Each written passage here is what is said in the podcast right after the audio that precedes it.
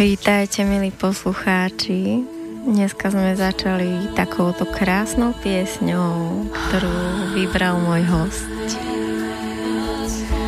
A tým hosťom je Romanka Hudecová.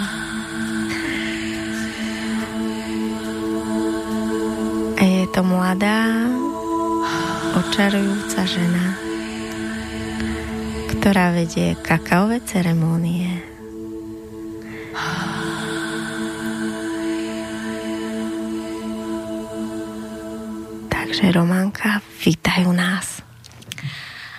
Ahojte, zdravím vás všetkých. Veľmi sa teším a ďakujem za toto pozvanie. Romana robí také zaujímavé veci. Je to sprievodkynia ľudí na ich ceste. Ako som povedala, vedie kakaové ceremonie a rôzne rituály na rovnodennosť alebo na slnovrat a vedie ženské kruhy.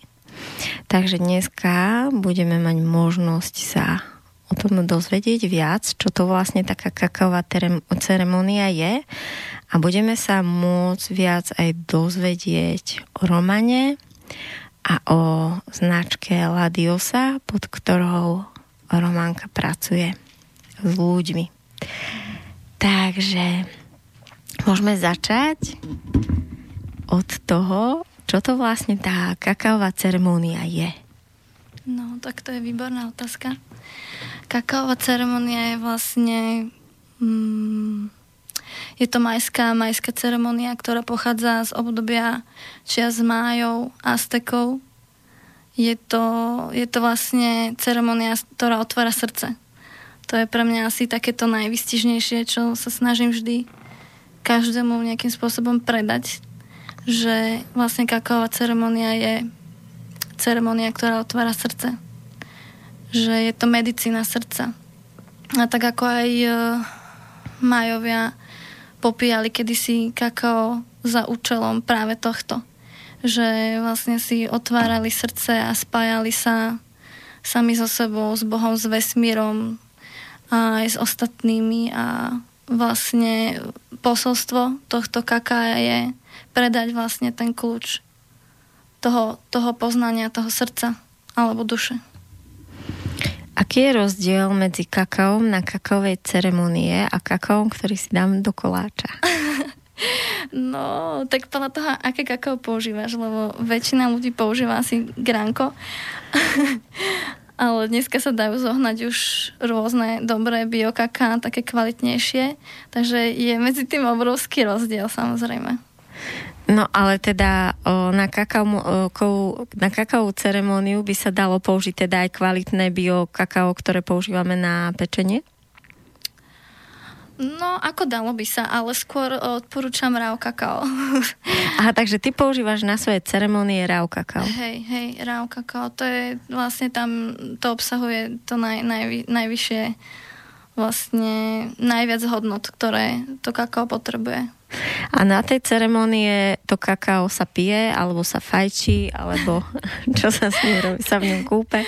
Super otázka. Raz sa ma niekto pýtal tiež, či sa to dá aj nejak inak využiť. Zatiaľ o tom neviem, nepatram, ale my ho pijeme. Vlastne rituálne sa varí, pričom sa spievajú mantry, alebo jednoducho len ma, um, meditujeme pri tom miešaní a vlastne vklada sa do toho tá, tá esencia, ale hlavne sa do toho vkladá láska a pravda že nech deje sa vlastne láska, pravda, že není tam viacej nejakých hľadov vložených. Je to vlastne o tom, že každý si do toho svojho šialku kaká alebo hrnčeku môže vložiť sám, čo chce.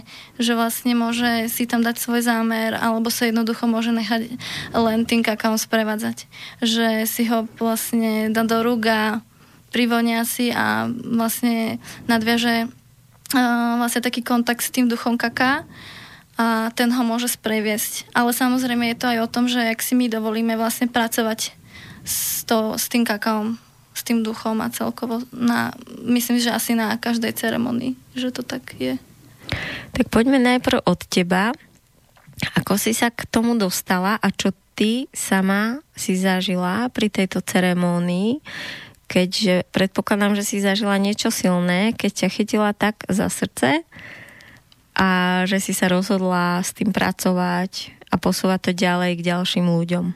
Mm, áno, akože, ako som sa dostala teda k tomu kakao, tak uh, ja myslím, že to všetko bolo dané, hej, však to vieme, ale uh, ono to celé tak nejak sa pripravovalo postupne, že ja som tedy mala dosť také, že ťažké obdobie a ono naozaj to kakao prišlo v ten, ten najspravnejší okamih v mojom živote, kedy som mala naozaj trápenie a vlastne mi odišiel psík, ale to proste bola taká spriaznená duša, že akoby odišla veľká časť mňa A vtedy mi tak intuitívne nejak začalo chodiť, že daj si čokoládu. Ale vôbec som nemala ani šajnu o tom, že nejaká kaková ceremonia existuje, ale stále som nejak akože tú čokoládu pila. No a potom vlastne prišla do života jedna žena, ktorá vlastne o, žila nejaký čas v Mexiku a ona vlastne sa k tým kakaovým ceremoniám dostala a vravela, že príde na Slovensko a že vlastne chce priniesť kakaové ceremonie, že si to zamilujem a ja, že wow, to je úžasné, veď ja celý čas pijem čokoládu alebo pri všetkom vlastne od toho, ak sa mi to celé udialo, som mala stále chuť jesť tú čokoládu, ale fakt, že pravú čokoládu. A ja, že proste to, to kakao ma už volalo. A samozrejme, jak, jak to kakao prišlo, tak jak som vlastne zažila tú prvú ceremoniu, tak uh, sa mi otvorilo to srdce a polie, poliečilo sa mi veľa, veľa rán, alebo celkovo hlavne tá jedna rana, ktorá ma najviac akoby ťažila, tak sa mi podarilo vyplniť to, to prázdne miesto tým, že som sa znova otvorila tej láske a, a dostala k tomu, tomu prijatiu celej tej situácie. No ja si to predstavujem tak, že keď nás tak strašne zasiahne smrť napríklad zvieratka, alebo keď nás tak veľmi zasiahne niečo a je to ako extrémne bolestivé, tak mne to príde, ako keby to, o čo sme prišli, bolo takou náplasťou na niečo, na nejaké väčšie zranenia.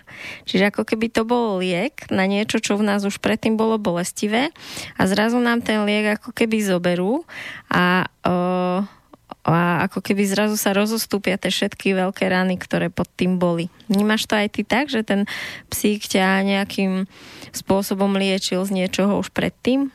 Áno, určite. On, on veľa, veľa so mnou zažila. Určite, áno, ako vnímam, že uh, pod tým všetkým nebol len tento jeden bôl a že tam toho teda bolo viacej, to, to je jasné.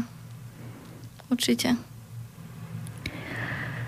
Čo čo vlastne ty vidíš na tých ľuďoch, alebo čo počúvaš z ich spätnej väzby, že čo vlastne oni zažívajú a čo si berú do svojho života z tvojich ceremónií? No, to, to je práve to najkrajšie, to je pre mňa, to je pre mňa ten najväčší dar. Práve ten koniec celej tej ceremonie, na ktorý sa najviac teším, že čo vlastne ľudia rozprávajú, že zažili. A častokrát e, sa stane, že rozprávajú e, podobné príbehy že, že sa dokážu preniesť o, napríklad na rôzne miesta na Zemi, ale takisto cestujú aj vesmírom. A hlavne cítia proste, ako naozaj uh, sa im niečo deje na srdci. Že cítia proste, že sa im to tam celé nejak uvoľňuje, začnú, začnú to predýchávať, plakať, púšťať rôzne veci. A zároveň vlastne ich aj príjmať. Uh, že tak sa to stalo, tak to je, malo to svoj dôvod a s takou pokorou, ako to dokážu prijať a to kakao naozaj e, človeka úplne uvoľní, lebo keď uh, začíname kakaovú ceremoniu, tak uh, vnímam, že, že ľudia sú ešte takí viac menej trošku uzavretí a tak si strážia nejak to svoje pole alebo tak, ale po tej kakaovej ceremonii, tak uh, tam je tá komunikácia úplne iná. Že tam fakt ide úplne o tú komunikáciu cez to srdce. A preto vnímam, že, že pre mňa je najdôležitejšie vlastne to kakaové poslanie s tým, že, že ono sa ako keby nesie vzduchom. Že neviem, či si videla film Čokoláda, tak uh, tam presne prišiel ten severný vítr, lišák a, a proste jej dal najavo, že už má niekam ísť niekde inde s tou čokoládou a polečiť proste bolavé miesta. Uh-huh. A, a tak to je aj s tou čokoládou, že sa snažím s ňou putovať. A určite si ľudia odnášajú to, že vlastne sa približia viac k sebe. To je podľa mňa asi také najzákladnejšie. A to aj je teraz v dnešnej dobe to najdôležitejšie, lebo vlastne bližšie k ostatným sa dostávame vtedy.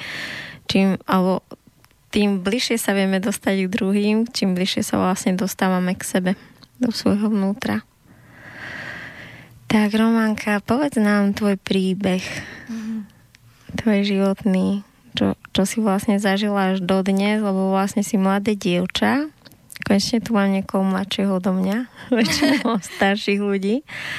A musím povedať, že že ja som si ťa ako keby tak nacitovala cez Facebook, cez takú komunikáciu a tú celkovú tvoju energiu, akým spôsobom o, tam pôsobíš a cez ten Facebook sa dá ako riadne veľa o tom človeku, ako si nacítiť. Hovorím, nie zistiť informácie, ale naozaj nacítiť, že aký je. A musím povedať, že u teba ma vyslovene ťahala taká akoby hlboká o, by som to nazvala láskavosť, veľmi silná pokora a mala som z teba taký akoby obrovský pocit čistoty, takej vnútornej. A to u u mladých ľudí je v dnešnej dobe veľmi cenné, takže to ma vlastne zaujalo, že a predtým som si povedala nejaká kakaová ceremonia, tak kto vie, no. A ešte také pekné dievčatko si tam fotí také pekné ezo, ezomodelkovské fotky, že, že neviem, či by som šla. A potom vlastne, ak som si ťa nacítila, tak som si povedala, že, že toto dievča určite veľa prežilo a vie, čo robí. A tak som bola rada, že si pre, prijala pozvanie a že sa vlastne môžeme spoznať. Tak povedz nám niečo viac o sebe, ak môžeš. Wow, to bolo super. No, ako by som začala? Tak uh, pre mňa táto cesta asi určite nebola jednoduchá, ale to podľa mňa pre nikoho, že, že veľa ľudí proste fakt zažilo veľmi silné príbehy v živote a to ich práve posililo a preto sú tam, kde sú. A ten môj, môj životný príbeh začal asi tak nejak, že už keď som bola malá, tak, tak som proste videla rôzne bytosti od tých najtemnejších možno po tie najsvetlejšie. A to bolo asi takéto najzasadnejšie v mojom živote už teda, keď som bola malá a možno asi fakt, keď to tak nejak uh, si to viem nejak zdatovať, tak asi fakt asi od troch rokov som videla kadečo, ale to podľa mňa ako všetky deti, ono sa to potom niekedy v nejakom veku možno zastaví, alebo vlastne rodičia to v nich nejak, že to je vymyslené, to neexistuje.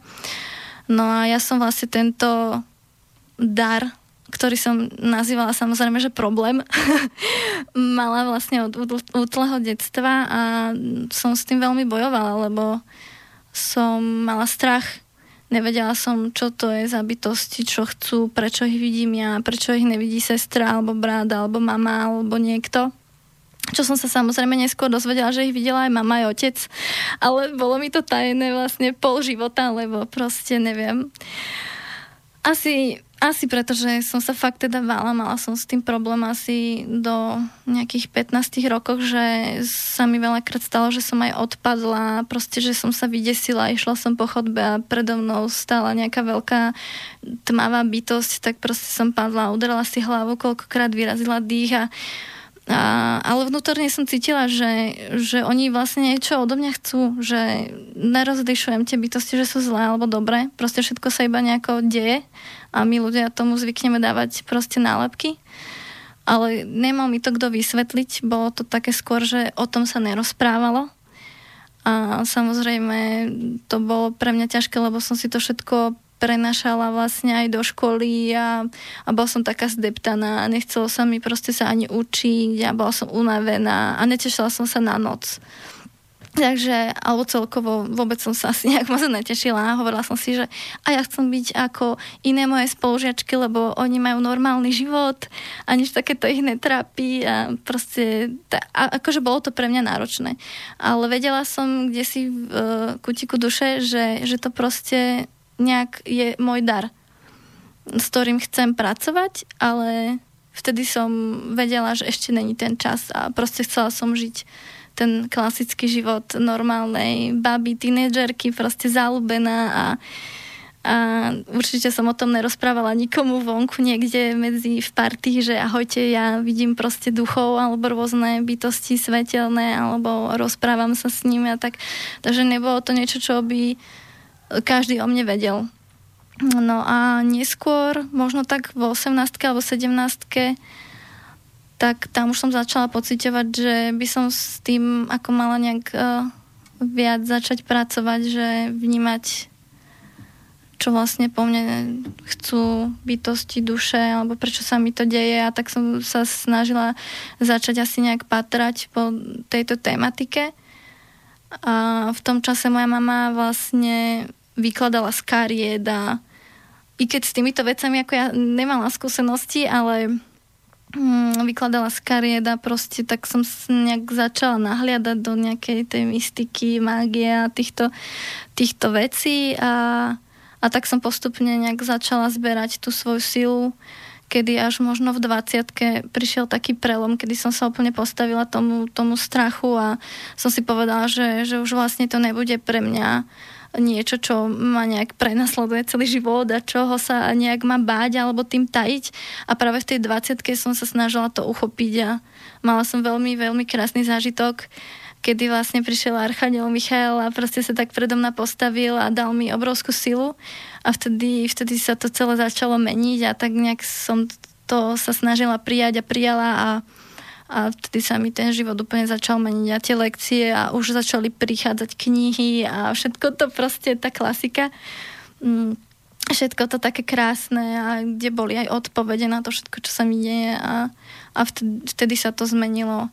A v tom čase vlastne aj moja mama o, vlastne začala malovať anielov, s ktorými ona už akože od detstva mala také, také vnútorné nejaké spojenie od malička malovala víly a rôzne také obrazy.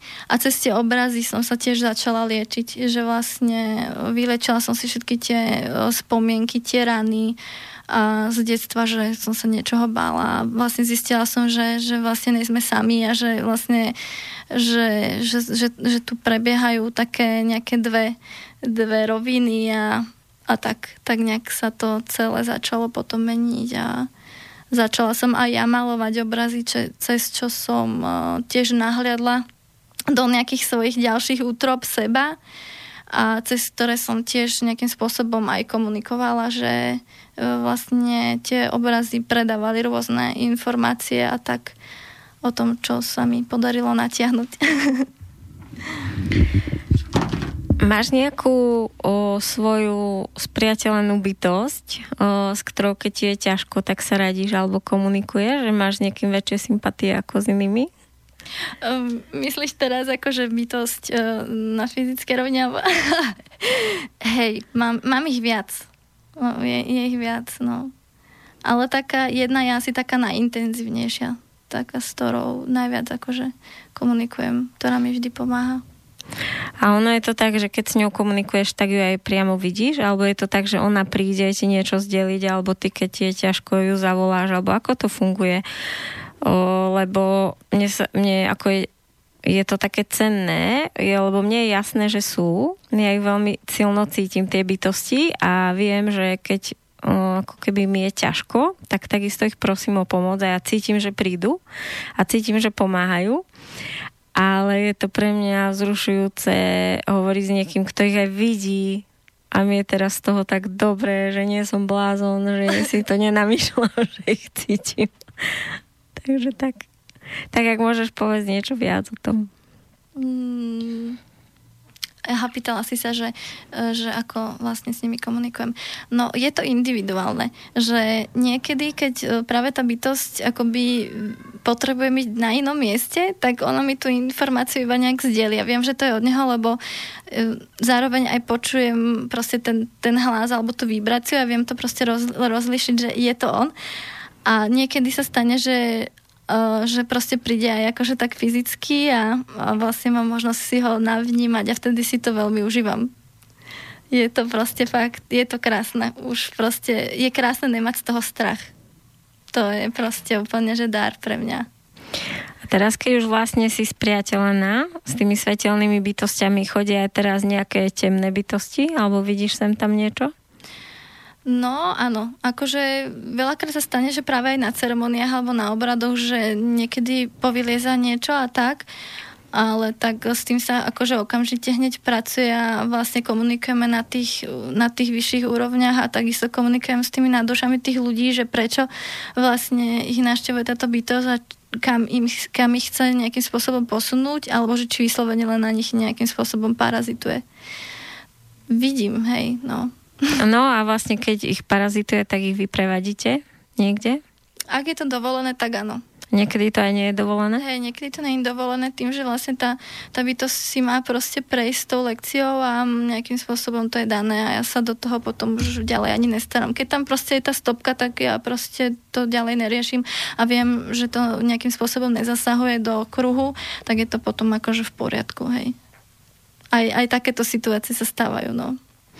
A prišla už za tebou nejaká duša alebo nejaká bytosť, že chce pomôcť niečom? Hej, inak toto je, toto je, mm, teraz ma práve napadla jedna taká, taká zaujímavá storka, ktorú som z hodov okolností aj včera rozprávala. A prišla za mnou vlastne duša e, môjho priateľa. E, on mal frajerku predtým, predo mnou, ktorá mala autonehodu a vlastne zomrela. A ja som ale nevedela, že on mal takto nejakú frajerku a že proste toto. A ja som sa v noci zobudila a pri posteli proste stála krásna, akože nádherná blondína, dlhé vlasy, biele šaty, kyticu v rukách mala. A hovorím, že wow, že dosi a, a stála vlastne pri mojom pálkovi, pri posteli jeho, pri jeho, na jeho vlastne strane a hovorím, že čo vlastne tu robí, alebo že prečo tu je a že kto je. No a ona hovorí, že, že ona došla za ním a že, že ona chce kvety. A ja hovorím, že čo? proste to bolo také, také funny a hovorím, že dobre. Tak som ho teda zobudila, samozrejme ona akože zmizla, takže on nevidela a som začala hovoriť, že bola tu proste taká duša ženy a tak a tak vyzerala a proste hovorila niečo o kvetoch. A on mi hovorí, že no, že proste aj sa zježil a mal zimomriavky až slzy v očiach, že hovorí, že to, že to je tá jeho bývalá frajerka. A vlastne si tak uvedomil, že bolo vlastne nejaké 3-4 dní pred uh, tým dátumom, kedy vlastne ona odišla a vlastne sa otvorila tá téma toho, že vlastne on nebol na jej pohrebe a nikdy jej vlastne tam žiadne kvietky nedal. A možno jej vlastne ani počas randenia nikdy nedal kvety, takže, takže hovorím, aha, tak ona vlastne asi chce tie kvety od teba. Tak sme kúpili kvety, zapalili sviečku a odtedy už neprišla. To je také akože také pekné, čo ma teraz tak napadlo. Krásne. Hm, to bolo. Prečo nešiel na ten pohreb? To neviem. Pálko, keď budeš počúvať toto video, alebo keď počúvaš, zodpoveď si túto otázku.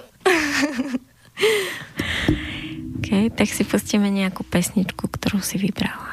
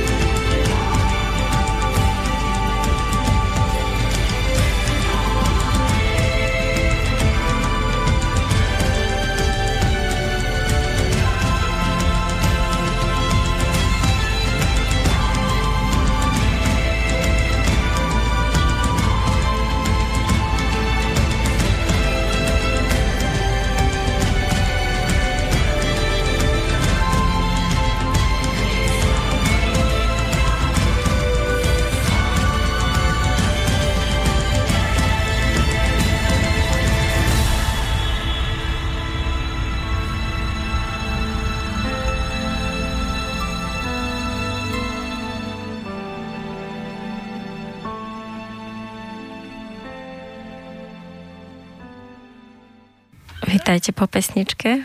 Sme sa zakecali, tak sa už začala aj ďalšia. A Románka, a toto bola krásna pieseň mm. o, z jedného seriálu, ktorý obidve milujeme. Outlander. Alebo Cizinka. Vynimočný seriál, odporúčam všetkým posluchačom. Čím teba chytil za srdce ten seriál? No, tak ako si aj hovorila, že, že cítim tú históriu a tú dávnu pamäť, to všetko v sebe, že to nosíme vlastne všetky tie doby, ktoré, ktoré sa nás nejako dotkli. A hlavne aj tým, že mne sa tam veľmi páči uh, tie, tie postavy uh, alebo celkovo uh, tá rola, alebo nie rola, alebo ako tam je ukázaná vlastne tá povaha tej ženy a takisto aj tá povaha toho muža že napríklad, čo sa mi veľmi páči, že ako, ako tam vlastne muži si ctili to svoje slovo. Že naozaj tam sa proste nestalo, že by povedal muž, že dávam ti na to svoje slovo a zabudol by, že to slovo dal. A to sa mi na tom páčilo, že tam tí muži boli ešte takí akože taký opravdovejší, ale samozrejme bolo tam zase veľa aj takých tých momentov, že, že žena je tam není pre nich až taká také, také nevyrovnanie, hej. Ale proste je ten seriál vynimočný. Určite môžem potvrdiť, že aj pre mňa a ja milujem, keď vlastne seriály urobia tak dobre to iskrenie medzi uh, medzi mužom a ženou a oni tam naozaj krásne aj tie ich hádky, aj to, ako vlastne si riešia svoje veci medzi sebou, je to tam veľmi pekne vystavané. Je, úžasný seriál naozaj aj tá mystika, tam tie kamene a to všetko. Veľmi veľa mi, mi dal ten seriál práve a, a zrovna tá pesnička, ktorá hrala, tak tam mi otvorila e, proste život v Škótsku, čo bolo pre mňa veľmi akože v, krásne v tej chvíli a zároveň aj také akože ťažšie, lebo som, som sa tam s niečím musela popasovať.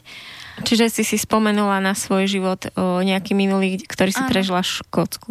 Áno, áno. Ale, ale akože veľmi, veľmi sa teším za, za tú skúsenosť, lebo viem, že a cítim, že tam nejakým spôsobom mám už v blízkej dobe zavítať. Práve vďaka tomu seriálu som si to tak nejak nacítila. No my sme sa vlastne bavili o tom, že o, cez pesničku, že vlastne ja som tiež prišla na to, že pri terapiách vlastne robila som nejaké proste pár rokov tej terapie a zrazu som prišla na to, že ich vlastne nerobím až tak veľmi ja. a že ako by som tam vedená. A teraz už o, o, som sa naučila pracovať aj s viacerými bytostiami, ktoré vlastne prichádzajú a prestavujú kódy u tých klientov, takže že teraz je to ešte menej moja práca. A bolo to také, že, že som vedela, že to robia, aj som to cítila a práve som ti hovorila, že aká som šťastná, že, že sme sa dneska stretli a že môžem hovoriť s niekým, kto ich aj vidí vlastne a že, že je to fajn. No, krásne si povedala, že, že vlastne cítiš, že, že to nerobíš sama a že doslova tá bytosť a niekedy aj viacero bytosti prestupujú tým telom a pekné, jak si hovorila, že vlastne prenadstavuješ tie kódy, to ma tiež zaujíma, o tom sa môžeme porozprávať. Tak uh, naozaj to tak je, že a hlavne dnes, alebo dnes, akože čo je teda čas, hej, úvodzovky, ale proste vnímam, že teraz je práve ten čas toho, kedy, kedy tie bytosti sa snažia oveľa viac spájať s nami a, a dokážu nám takto pomáhať vlastne tým, že, že prestupia našim telom a v rôznych silových časoch a miestach, ceremoniách, rituáloch alebo proste hej, v tých chvíľach, kedy majú, tak sa dokážu vlastne spoločne s nami prejaviť. Ono je to také zaujímavé v tom, že o ten pocit, ako keby to ego nám nedovolí o, niekedy priznať, alebo do istej úrovni nám ego nedovolí priznať a uveriť, že nejaké bytosti sú, alebo nejaký boh, alebo niečo proste ešte nad nami vyššie. A kým v to vlastne nevieme uveriť, tak ten život je vlastne ťažký, pretože vlastne žijeme to, že sme na to tu sami a keď chodia nejaké krivdy alebo ťažké udalosti v živote, tak jednoducho máme pocit, že je to len na nás a že ten osud je taký ťažký a je to už údel a tak. A aké to je potom zrazu krásne, keď človek si dovolí ako, ako neniesť to celé na svojich pleciach a si uvedomí, že hej, že je tu nejaký vyšší stvoriteľ a sú tu nejaké bytosti, ktoré sú vlastne pre nás a že my môžeme jednoducho ich poprosiť o pomoc a že niektoré veci môžeme pustiť a môžeme povedať, že, že ja s najväčšou dôverou toto teraz dávam, púšťam a o, vkladám to ako keby do rúk toho života, že to proste dopadne najlepšie ako vie a že sa vlastne učíme púšťať a nie všetko tak držať. A že vlastne keď to ego sa láme a my pripúšťame to, že sú od nás tu ešte tie bytosti, tak sa nám môže žiť oveľa, oveľa ľahšie. Určite áno. A pekne si povedala o tom, že uh, vlastne to akoby pustiť, ale podľa mňa aj tak sa akoby otvoriť a odovzdať sa vlastne tomu toku alebo tomu zdroju alebo bohu, bohu esencii, každý to nejak inak nazýva, otvoriť sa vlastne tomu a nechať sa vlastne sprestupniť tým zdrojom. A vtedy vlastne je to úplne čisté, lebo tam nevznikajú žiadne domienky, manipulácie alebo niečo, čo, nejaké masky, ktoré si nejak uh, životom zvykneme nazbierať, ale takto keď sa vlastne odovzdáme tomu otvoreniu, tak tam je to úplne čistý ten tok tej energie. Pre tých, ktorí, lebo ja vždy, keď niečo hovorím, tak sa vďaka môjmu mužovi snažím na to pozerať s očami alebo počúvať to ušami ľudí, ktorí až tak veľmi nerozumejú veciam energia, spriestupnica a tak. Čiže tak dalo by sa povedať, že nechať to prejsť sebou a nechať sa inšpirovať. Že vlastne taká vnútorná inšpirácia, že keď vlastne máme nejaký problém alebo jednoducho nejaké ťažké otázky pred sebou, tak jednoducho len to akoby vydýchnuť, pustiť, že nemusím o tom rozhodnúť hlavou, nemusím to chápať, ako to spravím, nemusím to riadiť, ale iba poprosiť, že pomôžte mi a zrazu vlastne cez nás príde tá inšpirácia, nám príde ten nápad, ale je to presne to, že ten nápad prišiel z hora. Také presne. niečo, že? Áno, presne ako hovoríš. Alebo pe- pekne sa mi páči, že uh, je, dejú sa tie veci za zrakom bežného videnia. Že si vlastne to uvedomíš v tých detailoch napríklad aj, že treba tie znamenia niekedy chodia a sú len, fakt len v takých symboloch, kedy vlastne tomu ľudia niekedy nevenujú pozornosť a potom vlastne keď uh, sa otvoria tomu zraku, tak to začnú vnímať, že aha, že vlastne toto je tiež spôsob, ktorým sa ku mne Boh prihovára. Cez treba z nejakú hudbu, pesničku, alebo niekde započuje nejaké slovo, ktoré mu zarezonuje zrovna do toho príbehu životného, do nejakej otázky. Takže aj takto nejakým spôsobom vlastne Boh komunikuje. Presne.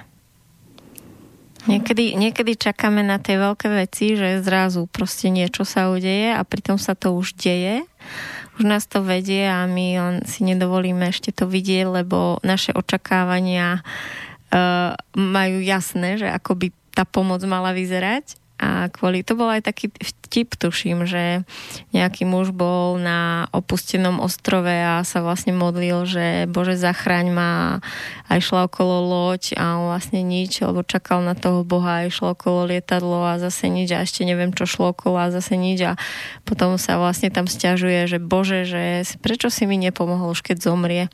Však som ti poslal aj lietadlo, aj loď, aj neviem čo a ty proste nič. No, to sedí, fakt naozaj ten Boh sa prehovára vlastne cez e, ľudí, cez bratov a sestry v jednoduchosti. A čím to je, že z teba cítim takú veľkú pokoru a takú akoby m, mm, takú jemnosť v tom vnímaní? Bola si taká vždy, alebo si si na to prišla?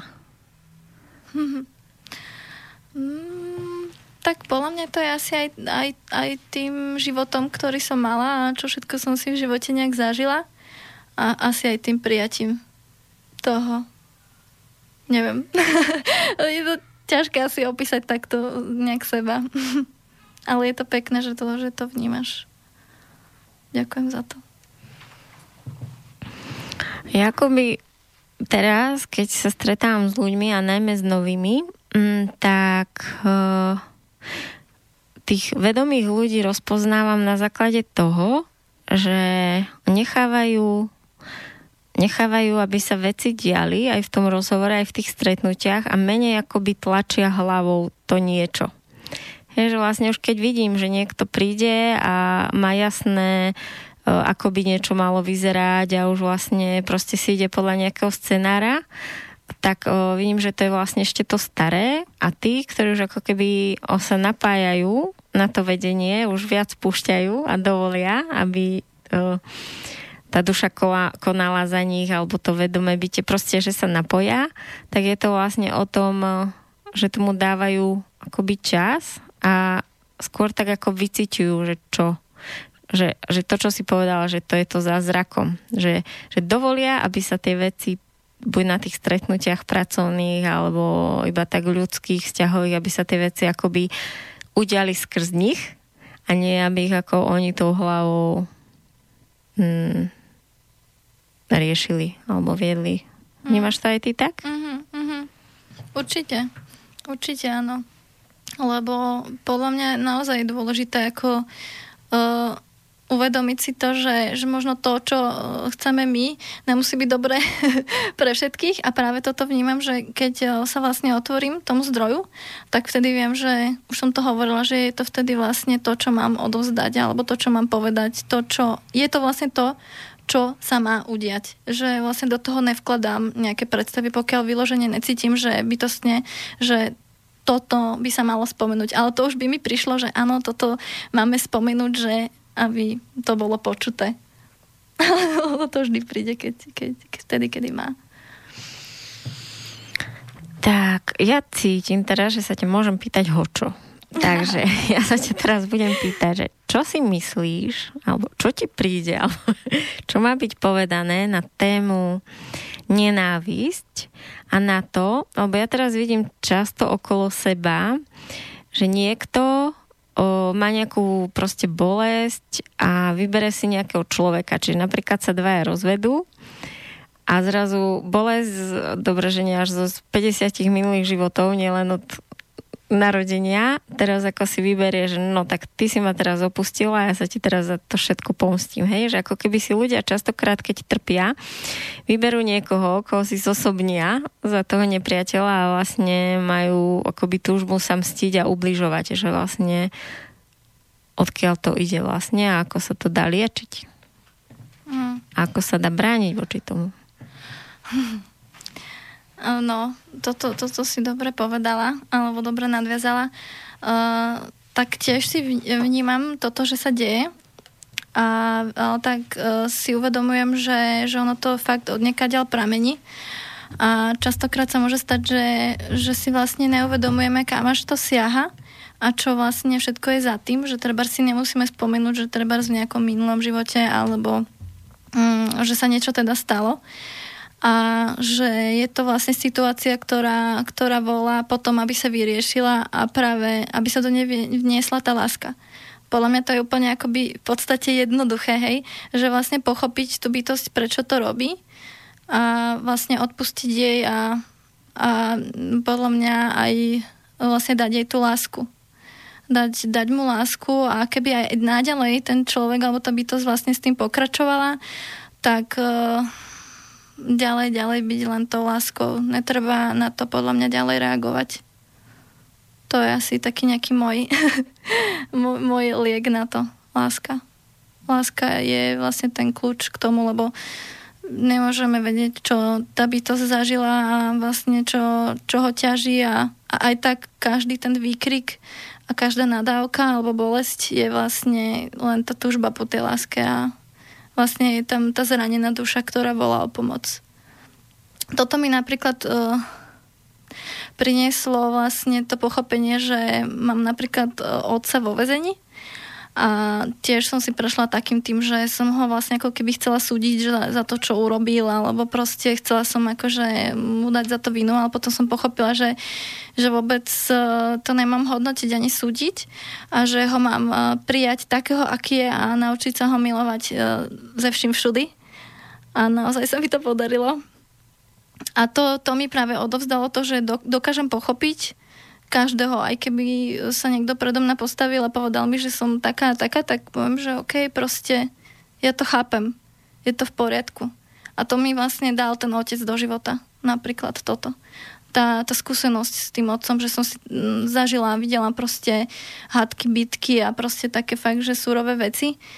A naučila som sa ho cez to všetko aj tak milovať a pochopiť, že prečo to robí. A dnes viem, prečo, prečo sa on tak choval, že v detstve bol bytý a proste rôzne iné veci, hej. Takže láska. Proste každý chce lásku. A toto je podľa mňa uh, taký výkrik do sveta, že ľudia, čo toto robia, tak sú proste zranené duše.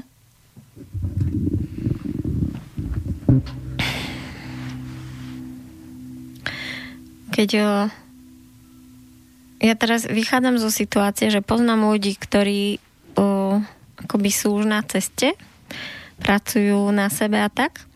A keď vlastne zažijú, že im niekto takto ubliží, ako teraz si hovorila, tak, alebo ako sme hovorili, tak nie sú schopní, napriek tomu, že robia už, hej, už ako sú ďalej v tom vedomí, napriek tomu sa ako ne, keď im je ubližované, tak sa rovna nechajú stiahnuť a potom si nájdu oni svoje obete. Čiže oni príjmú z jednej strany a rýchlo si veľmi nájdu niekoho, koho začnú zase viniť a hádzať. A v podstate robia to isté, ale niekde inde. A že, že aké je to vlastne ťažké niekedy vidieť sa, keď, je čo, keď sme v tej ilúzii a vidieť, že posúvame ďalej to, čo sa nám nepáči, keď nám iní robia. No. Ako aj Dušek hovoril, že flus, flus. že ten v práci na neho flusne a tatinek príde domu a flusne na maminku a pak na deti, tak áno, deje sa to, hej. Že je, je, je niekedy problém uh, u ľudí, že, že si vlastne neuvedomia, že robia to isté. Že sa nehajú vlastne vtiahnuť do tej scénky a dotkne sa ich niečím a vlastne to v nich vzbudí ten hnev a, a ďalej vlastne sa to nabaluje a podporujú celú tú situáciu že sa vlastne nestihnú v tom rozrušení ani zastaviť nad tým, že, že prečo sa to stalo, alebo že vlastne však ja nemusím s tým pokračovať. Že môže to mnou prejsť tá emocia a, a prejde a odíde zároveň. hm. Prejde a odíde.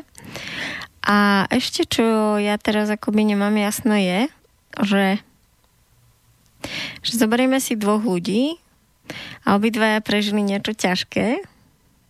A prečo jeden ide, čím ťažšie zažil, do tým väčšej pokory, do tým väčšej práci na sebe a do tým ako hlbšie do seba a ako rieši seba namiesto druhých. A prečo druhý, ktorý mu je rovnako oblížené, ide do väčšieho zatvrdnutia, väčšej nenávisti a ešte viac škodí ďalej? Tak to je dobrá otázka, na ktorú neviem ani ja odpovedať. je to pre mňa taká istá záhada. Ale zase dalo by sa povedať, že zase možno menej lásky. že možno tá jedna bytosť mala silnejšiu podporu v rodine, hej? Alebo proste v partnerovi, sestre, kamarátke, alebo má uh, proste uh, zrovna v tej chvíli nejakú silnejšiu životnú podporu alebo je viacej tomu otvorené. Tam môžu byť fakt len také úplne malilinkaté detaily, ktoré síce není vidieť, ale sú odlišné a vtedy sa môžu tie dve bytosti, ktoré majú zdanlivo rovnaký príbeh alebo dej líšiť. Myslím, že, že že si to vystihla a presne tak to vidím. Že jednoducho každý ten príbeh je tak individuálny, že my vlastne naozaj nevieme, ako sa chovali tí rodičia pri počatí toho človeka, či sa potešili, či sa snažili o potrat a nevyšiel a ako to vyzeralo pri porode a či tam mali tú milujú, tých milujúcich rodičov alebo nie a veľa, veľa ľudí alebo veľa rodičov vyzerá na vonok, že sú milujúci, príjmajúci, ale doma to môže byť iné alebo v tých ako hlbších vrstvách a prístupoch tam to prijatie nemusí byť. Takže asi naozaj je ten kľúč, že, že menej lásky.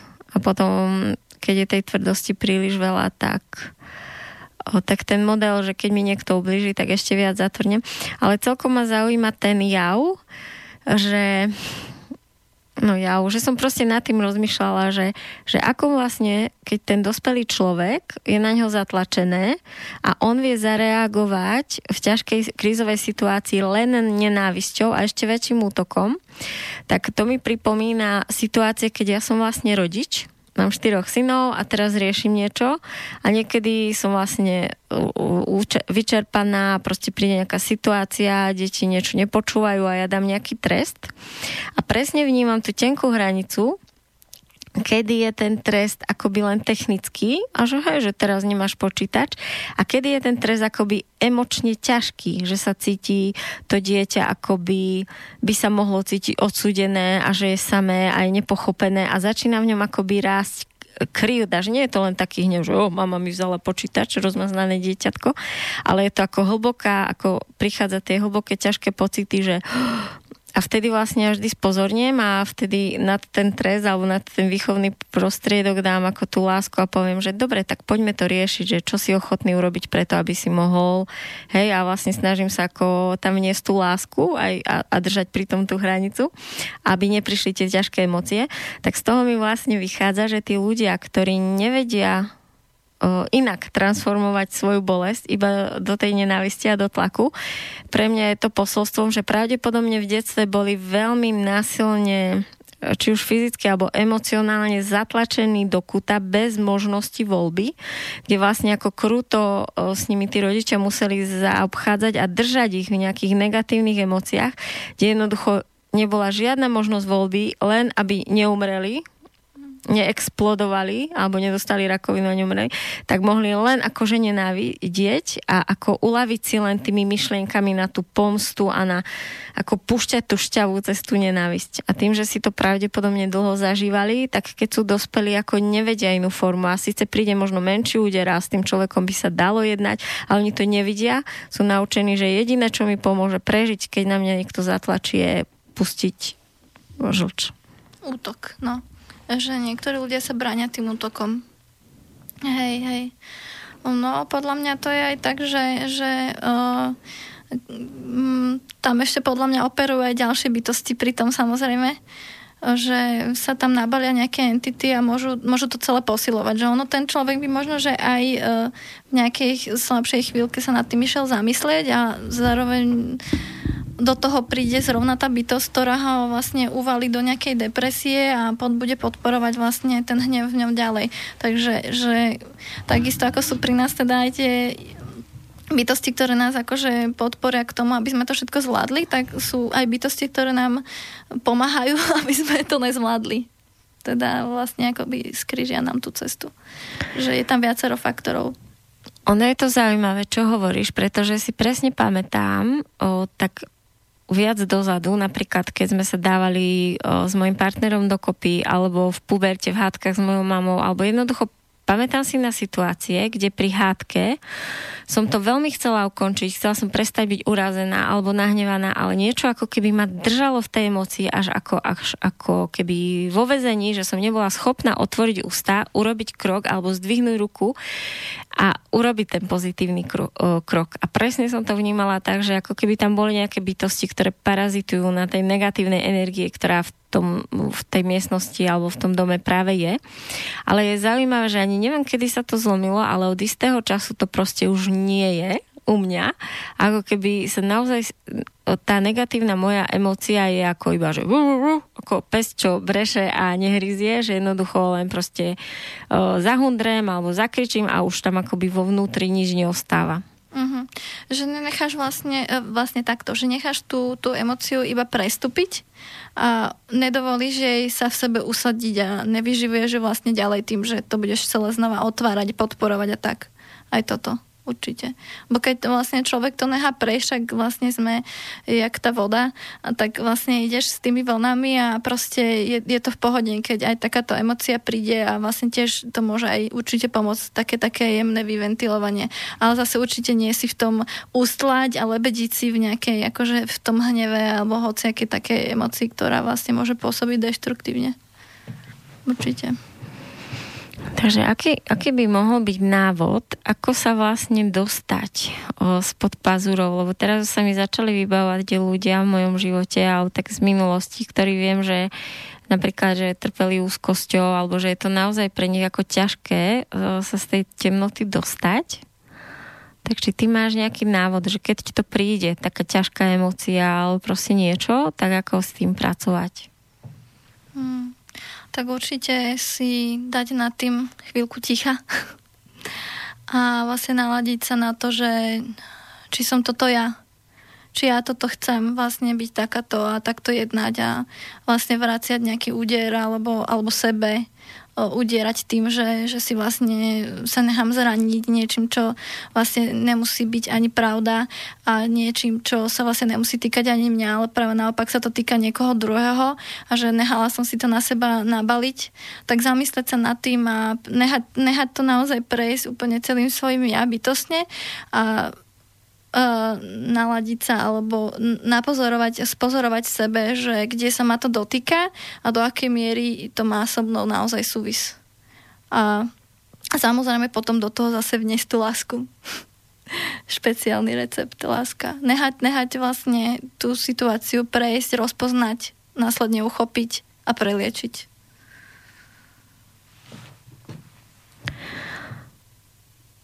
Povenujme sa teraz trochu láske. Že čo to vlastne tá láska pre teba je? Hmm. Hmm. No. tak aj toto je, toto je láska. no, láska je proste pre mňa hybná sila vesmíru. Proste ja, ja vnímam, že, že láska sa proste dá cítiť a že ju ani nedokážem úplne dať do slov, lebo na to proste ani slova neexistujú.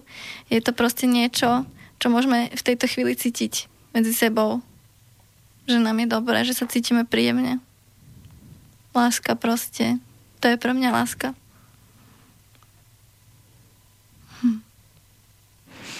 Láska dokáže nesúdiť, láska dokáže rozpušťať, a láska dokáže akoby držať ten nadhľad. Láska je, je presne to, čo si povedala v súvislosti s tým otcom, že dokáže sa že tam stáť a presne ako si povedala, aj keby niekto stalo proti tebe a hovoril by ti, že si taká alebo nejaká a jednoducho, keď stojíš v tej láske, tak tam neprichádzajú žiadne zranenia. Mm, áno. To je to presne o tom, že ak si to dovolíme vlastne vpustiť a samozrejme aj o to, že či sa to dotýka už niečoho, čo už raz bolo niekde otvorené, odlupne sa chrastička, ak sa hovorí, a začne to celé vytekať. Ale zase je to výborná príležitosť k tomu, aby som si polečila mm, proste niečo aj predošle. Niečo proste, čo nadvezuje.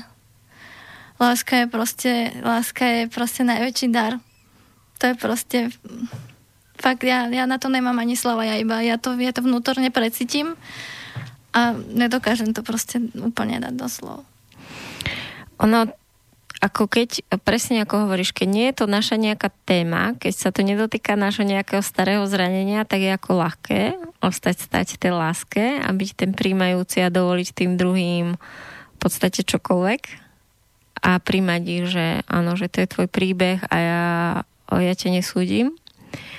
A je to potom ťažšie, keď prichádza niečo, kde sú tie staré rany a vtedy sa akoby k tej láske nevieme dostať cez tú ranu. Ako to ty vtedy robíš, keď sa niekto dotkne nejakého tvojho zranenia? No, tak v prvom rade to spozorujem, že toto už je tu proste druhý krát, alebo proste je to nejaká modelová situácia a poviem si, že aha, Romanka, proste tuto niekde máš proste nejaký bôl, ktorý sa proste opakuje z rôznych stran a je jedno z akých, tak sa vlastne nad tým celým pozastavím a snažím sa proste to celé prelečiť, tú situáciu, zaplniť to, to, to prázdne miesto tou láskou proste. Tak ja už som tu veľa razy v relácii hovorila tie svoje postupy, tak povedz o tom viac, čo znamená. Snažím sa to zranenie zaplniť láskou. Hmm. No tak pre mňa to zranenie znamená to, že, že vlastne je tam nejaká bolesť, hej? cez ktorú som si veľa, dajme tomu, vyplakala a od, odišla mi proste sila, životná sila mi odišla a zostalo tam tiché, prázdne miesto, tmavé miesto, kde sa takisto môže usadiť aj nejaká, nejaká bytosť, ktorá si povie, je super, tu je voľné miesto, tu sa ja usadím a budem odtiaľ to operovať, tak eh, do toho miesta práve na tom srdci, hej, lebo však vždycky proste človek, aj keď e, cíti bolesť alebo plače, tak vlastne to cíti na tom srdci. No a to srdce není len to fyzické, ale aj to akoby eterické. A práve do tých obidvoch sa snažím vniesť čo najviac svetla a vrátiť, vrátiť si tam späť tú životnú energiu, aby mohla som ďalej vlastne byť tým, kým som a nebyť proste zranená a nebyť otvorená. Čiže snažíš sa energeticky zaplniť to miesto svetlom. Áno, áno.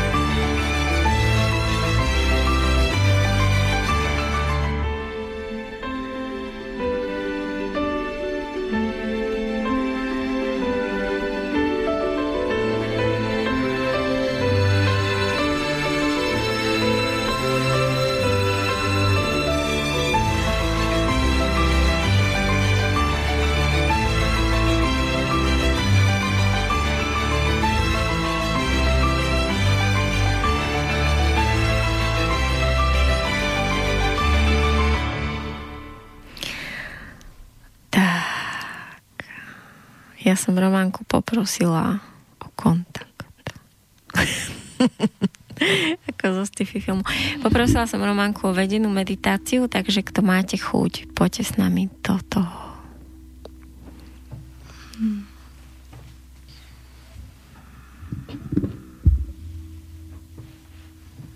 Tak v prvom rade začneme hlbokým nádychom a výdychom. Snažíme sa dýchať dýchom Matky Zeme.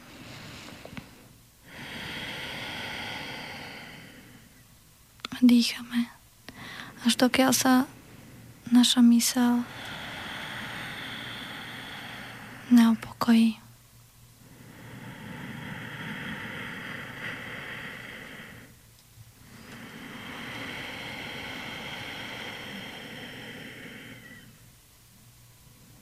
Uvoľňujeme sa.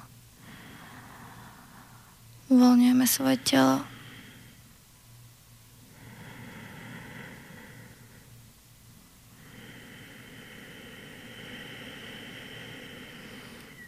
A dovolíme si sa otvoriť prítomnosti.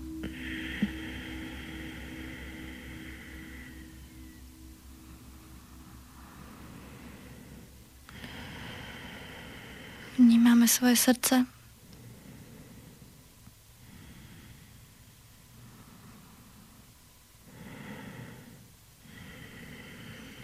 Ako tlčie. A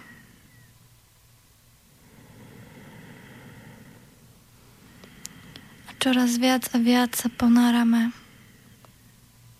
do seba.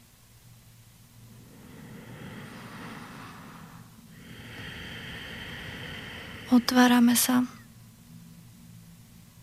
Otvárame svoju mysel.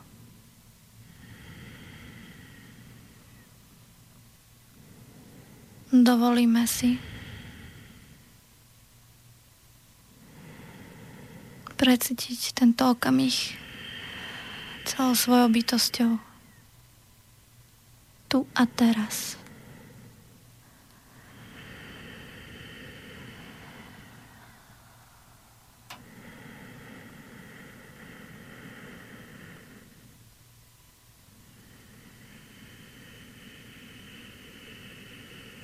Sme tu, aby sme prišli spoznať seba a byť tým, kým naplno sme. Každý z nás sem prišiel so svojou špeciálnou a jedinečnou úlohou, so svojou doslova misiou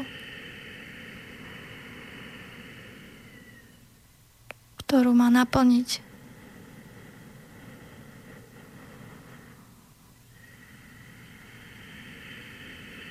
Skúsme v sebe precítiť.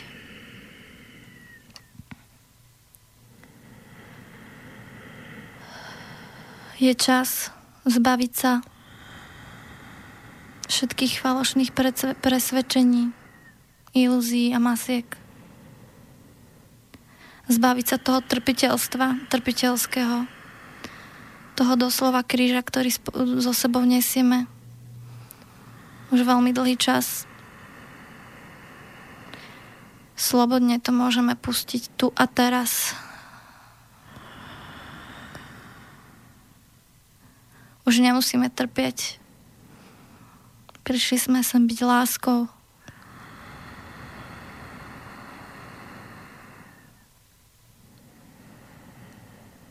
Otvorme sa božskému zdroju, bytostiam, bytostiam svetla, z hviezd, z rôznych systémov, tu a teraz.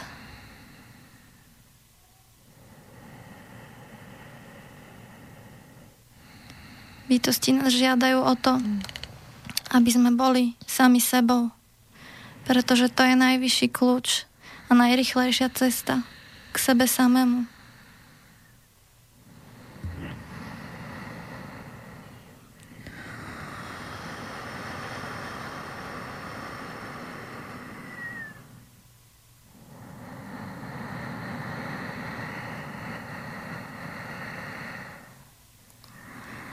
Žiadajú nás, aby sme zvolali späť svoju silu zo všetkých časov a zo všetkých priestorov tu a teraz.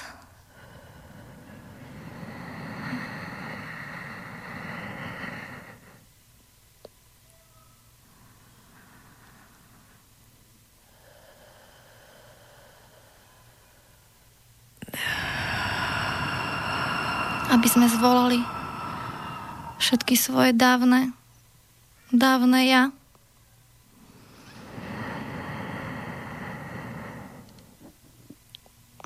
A stali sa opäť celistvými.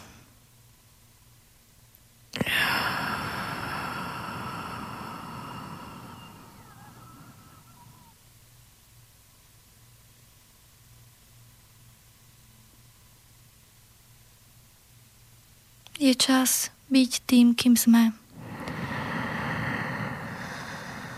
A sme láska.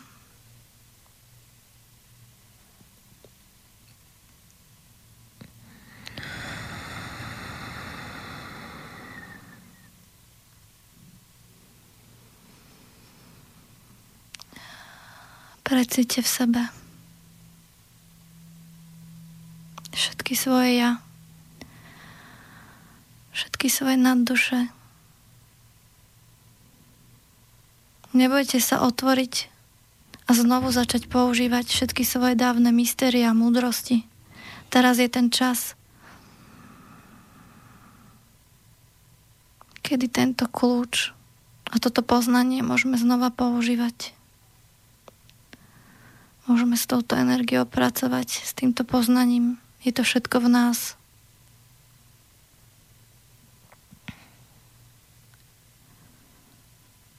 Všetko je to v nás uložené, už nemusíme nič nikde hľadať. Všetko je to tu a teraz.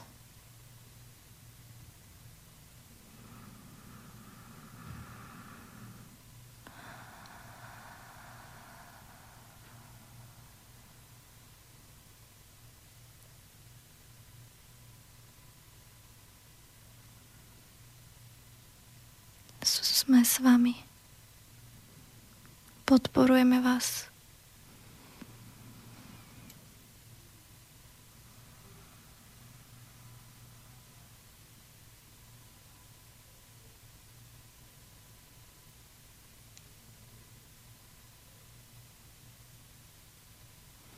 Vedzte, že dokážete všetko.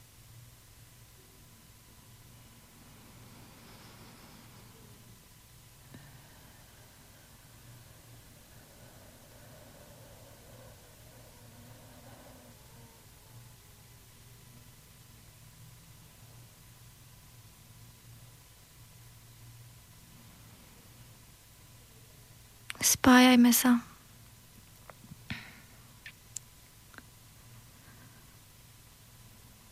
V tej jednote je sila.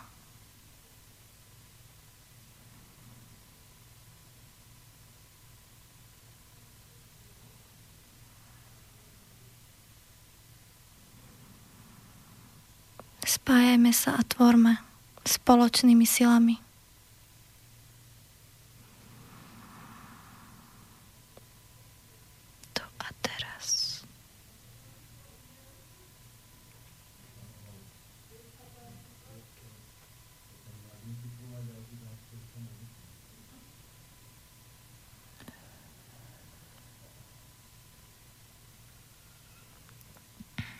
Bytosti sú s vami. Môžete ich cítiť, môžete ich vnímať.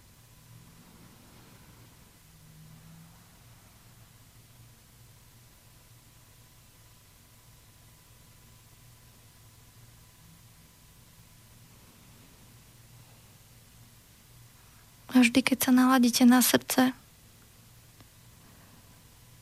tak sa budete s nimi spájať. Komunikácia srdca.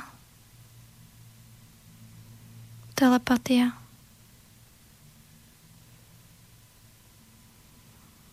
Byť otvorený zdroju a božskému vedeniu.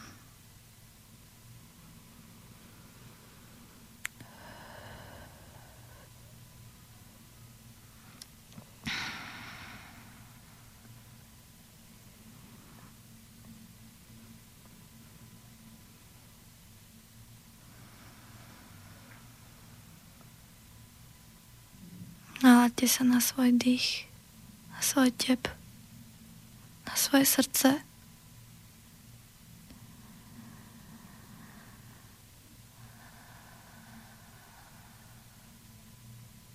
A pomaličky sa vráťme do prítomnosti, do svojho tela. Precíťme svoje telo, svoju bytosť.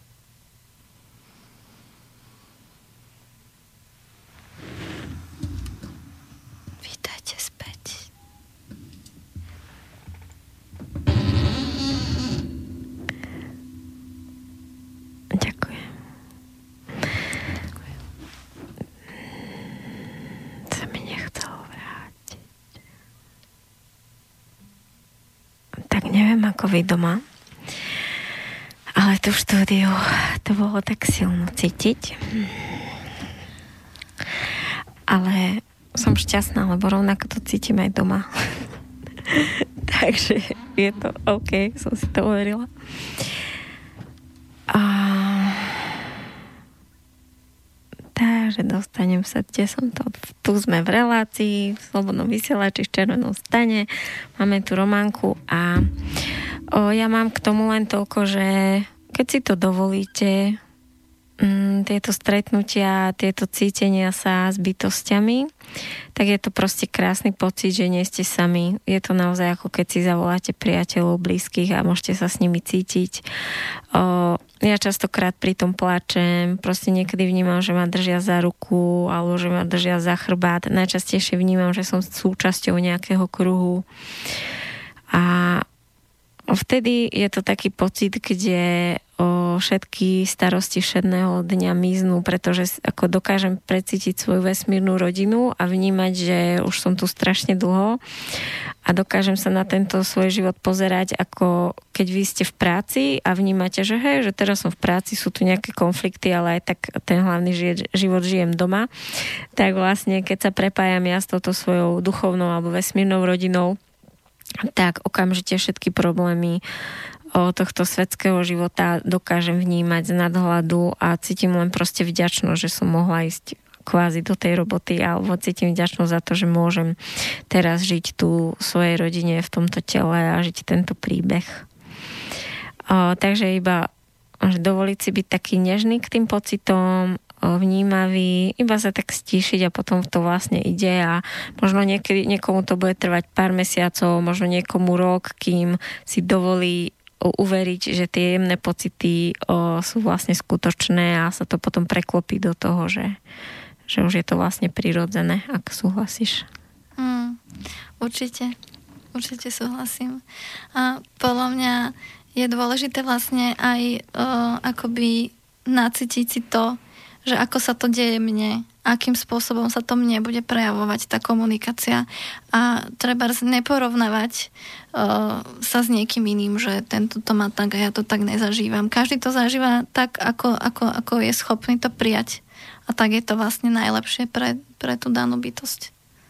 A častokrát uh, sa to môže zdať, že, že treba s, uh, je, ideme komunikovať s bytostiami, tak teraz tu pristane nejaká loď vesmírna a vôbec to tak ako nemusí byť. Ale môže, môže. môže. Môže to tak byť, ale môže to prebehnúť absolútnej jednoduchosti napríklad, hej, že aj tie lode tiež majú svoje um, akoby um, povolenia alebo ako, ako môžu a kedy môžu vlastne akoby sa zjaviť. A, a komu? A komu a, a prečo a z akého dôvodu. Koho sa to má dotknúť, aby uveril. Ja si pamätám asi tri také chvíle v svojom živote, kde to bolo ako na spadnutie, ale vlastne ten môj strach uh, uh, z toho, že okrem toho dobrého uvidím to zlé, tak si pamätám ako intenzívne až hodinu hovorím, že ešte nie, ešte nie, ešte nechcem vidieť, ešte nie som pripravená, ešte nie som pripravená. Pamätám si, že, že boli také momenty, kde som vedela, že sa mi to mohlo otvoriť. A teraz vlastne som v takej fáze, že, že to možno že tie strachy by od, odišli a že som pripravená, že pomaličky, ak príde taká ponuka vidieť, takže už nemám z toho, z toho strach. Uvidím, ako budem odvážna večer, keď bude tma. Ale cez deň, cez deň hovorím, že nemám. Prišiel nám mail, mm. takže zdravím vás, dievčatá, do štúdia. Mám veľmi rada, mám veľmi rada reláciu Červený stan. Hladí na duši. Som doma sama s malými detičkami, bez rodiny poblízku v Prahe. Mám tri malé deti. 3 mesiace, 2 roky a 5 rokov. A staršiu cérku. Manžel býva často dlho preč a som sama. A sú dni ako dnes, keď nemám pomaly ani minútu bez detí. I keď deti veľmi milujem, potrebujem niekedy od nich pauzu. A som nahnevaná na manžela, ktorý je stále pre, preč, buď v Rusku, Nemecku a podobne. Cítim sa veľmi osamelá v duši a nenaplnená. Manžel mi na to odpovie, že on musí zabezpečovať rodinu a čas si neurobí. Ešte i z pôrodnice behal do práce. Cítim sa ukrivdená a často a mi, a, mi to leží na duši. Poradte mi, prosím. Ďakujem, Ingrid. Tak skôr ako začneš, o, tak iba, že toto je veľmi častý, častá situácia žien, ktoré o, táto spoločnosť akoby odsudila na ten život samoty, kde jednoducho je to nastavené tak, že naozaj tí muži sú v práci, my sme doma zavreté v tých panelákoch a cítime tú samotu a tá prirodzené, to prirodzené fungovanie, aké to je v kmeňoch, alebo ako to aj bolo u nás na dedinách, pôvodne bolo, že tie ženy sa stretávali spolu, tí muži o, proste robili v lese alebo robili okolo statku a že tá rodina naozaj žila spolu. Takže o, to, čo Ingrid cíti, že je absolútne prirodzený jav a naozaj sa to teraz takto deje a je to tým systémom, žiaľ Bohu, tak nastavené, aby nás vlastne o, tie rodiny oddeloval a jednoducho spôsoboval, že sme nešťastní a išli sme si kúpiť do McDonaldu niečo, aby nám bolo ľahšie. Takže tieto pocity sú v poriadku a nemá to takto byť. Hmm, tak absolútne súhlasím s tým, čo si povedala. Ahoj Ingrid, zdravím ťa. Uh, ja zatiaľ deti nemám, ale mám psíka a partner má syna, takže aspoň možno trošku viem, čo je to mať nejaké dieťa doma ale ako povedala Martinka, tak e, s tým absolútne súhlasím, že ten systém je tak nadstavený, aby sa ľudia rozdielovali, aby čoraz viac a viac e, skôr vznikal priestor prázdnoty medzi vlastne tými dvoma ľuďmi, Boh a bohyňa v domácnosti, aby sa oddelovali a následne proste sa rozdelili. A tam potom trpia aj deti a tak. Je to, je to proste tak nadstavené. Ja mám k tomu toľko, že ja mám o prvých dvoch synov z prvého manželstva, kde to presne bol tento model a potom vlastne ešte muž prišiel z práce a ešte bol unavený a čo vlastne ešte chcem od neho a potom tých pár chvíľ cez víkend.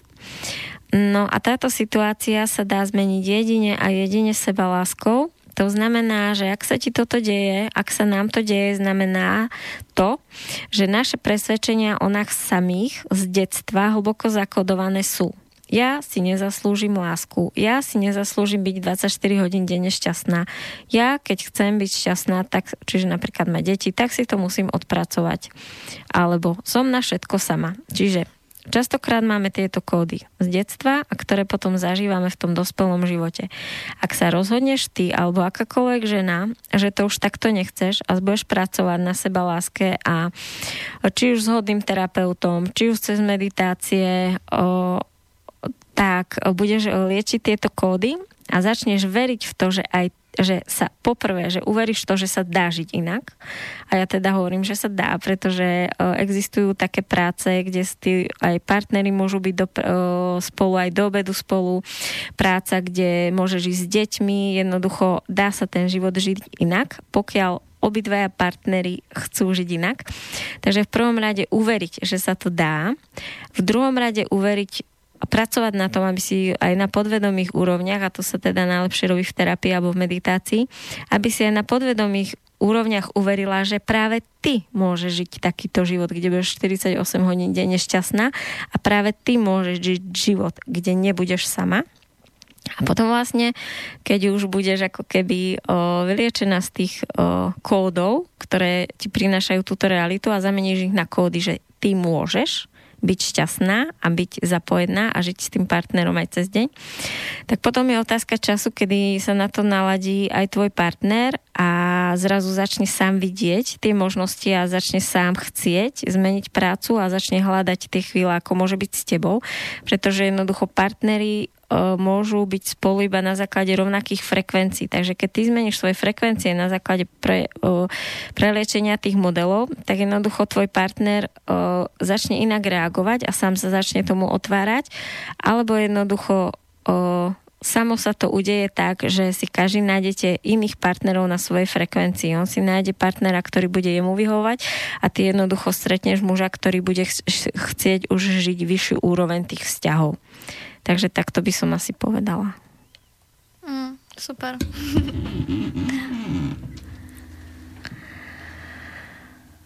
tak Románka, máme ešte nejaké, nejakú chvíľočku. Tak je niečo, čo o tebe prišlo, že by si chcela povedať? Tak práve pri tejto tematike ma napadla vlastne téma toho ženstva, a podpory toho sesterstva práve v takýchto situáciách, kedy treba žena sa cíti byť doma na všetko sama a má veľa detí a proste akoby to nezvláda, tak práve vtedy treba ako podľa mňa povolávať tie sestry, ktoré majú čas, hej, a prídu a proste pomôžu si navzájom spoločne. Úplne v tej jednoduchosti, nemusí v tom byť žiadna mystika ani rituál. A pomáhať si v tej jednoduchosti toho života, že pomôžem ti, ty si láhni zatiaľ a ja ti ako nejako v niečom uľahčím. Alebo jednoducho naozaj sa začať viacej podporovať v sesterstve a v, a v tých e, v tých ženských tematikách. A, a to podľa mňa nesie akože úplne hlboké téma. A to ma práve napadlo, že, že vlastne práve aj preto vznikli všelijaké rôzne ženské kruhy a stretnutia, kde si ženy môžu vyrozprávať, kde sa môžu podporiť a závne, kde môžu uh, prísť na to, že prečo sa im niektoré veci dejú a celé to tam akoby spoločnými silami preliečiť. Uh, preliečiť. Ale to asi hlavné je, že milá Ingrid, nemusíš takto dožiť svoj život a nemusíš takto akoby stráviť celú matersku. Takže stačí akoby uveriť v to, že že je to možné aj inak. A o, ja konkrétne chystám teraz knihu, volá sa Ženy poboskané Bohom a je to príbeh o nejakých 12-13 žien z Československa, ktoré pracujú so ženami. Je tam Lilia Knohovstinová, Karajmi Amira, Alžbeta Šorfová.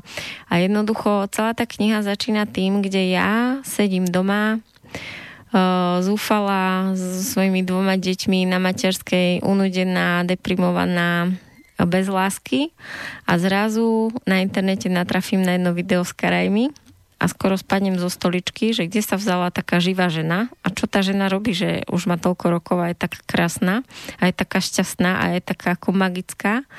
A začínam teda hľadať a skúmať jej príbeh. A tam vlastne sa mne presne udialo, že som uverila, že sa dá žiť iný vzťah a iný život. A potom som už iba pracovala na tom, aby som uverila v to, že to môže mať aj ja a hľadala ten spôsob, ako to teda žiť. Takže niekedy na jar môžete hľadať uh, knihu Ženy poboskané Bohom. Wow.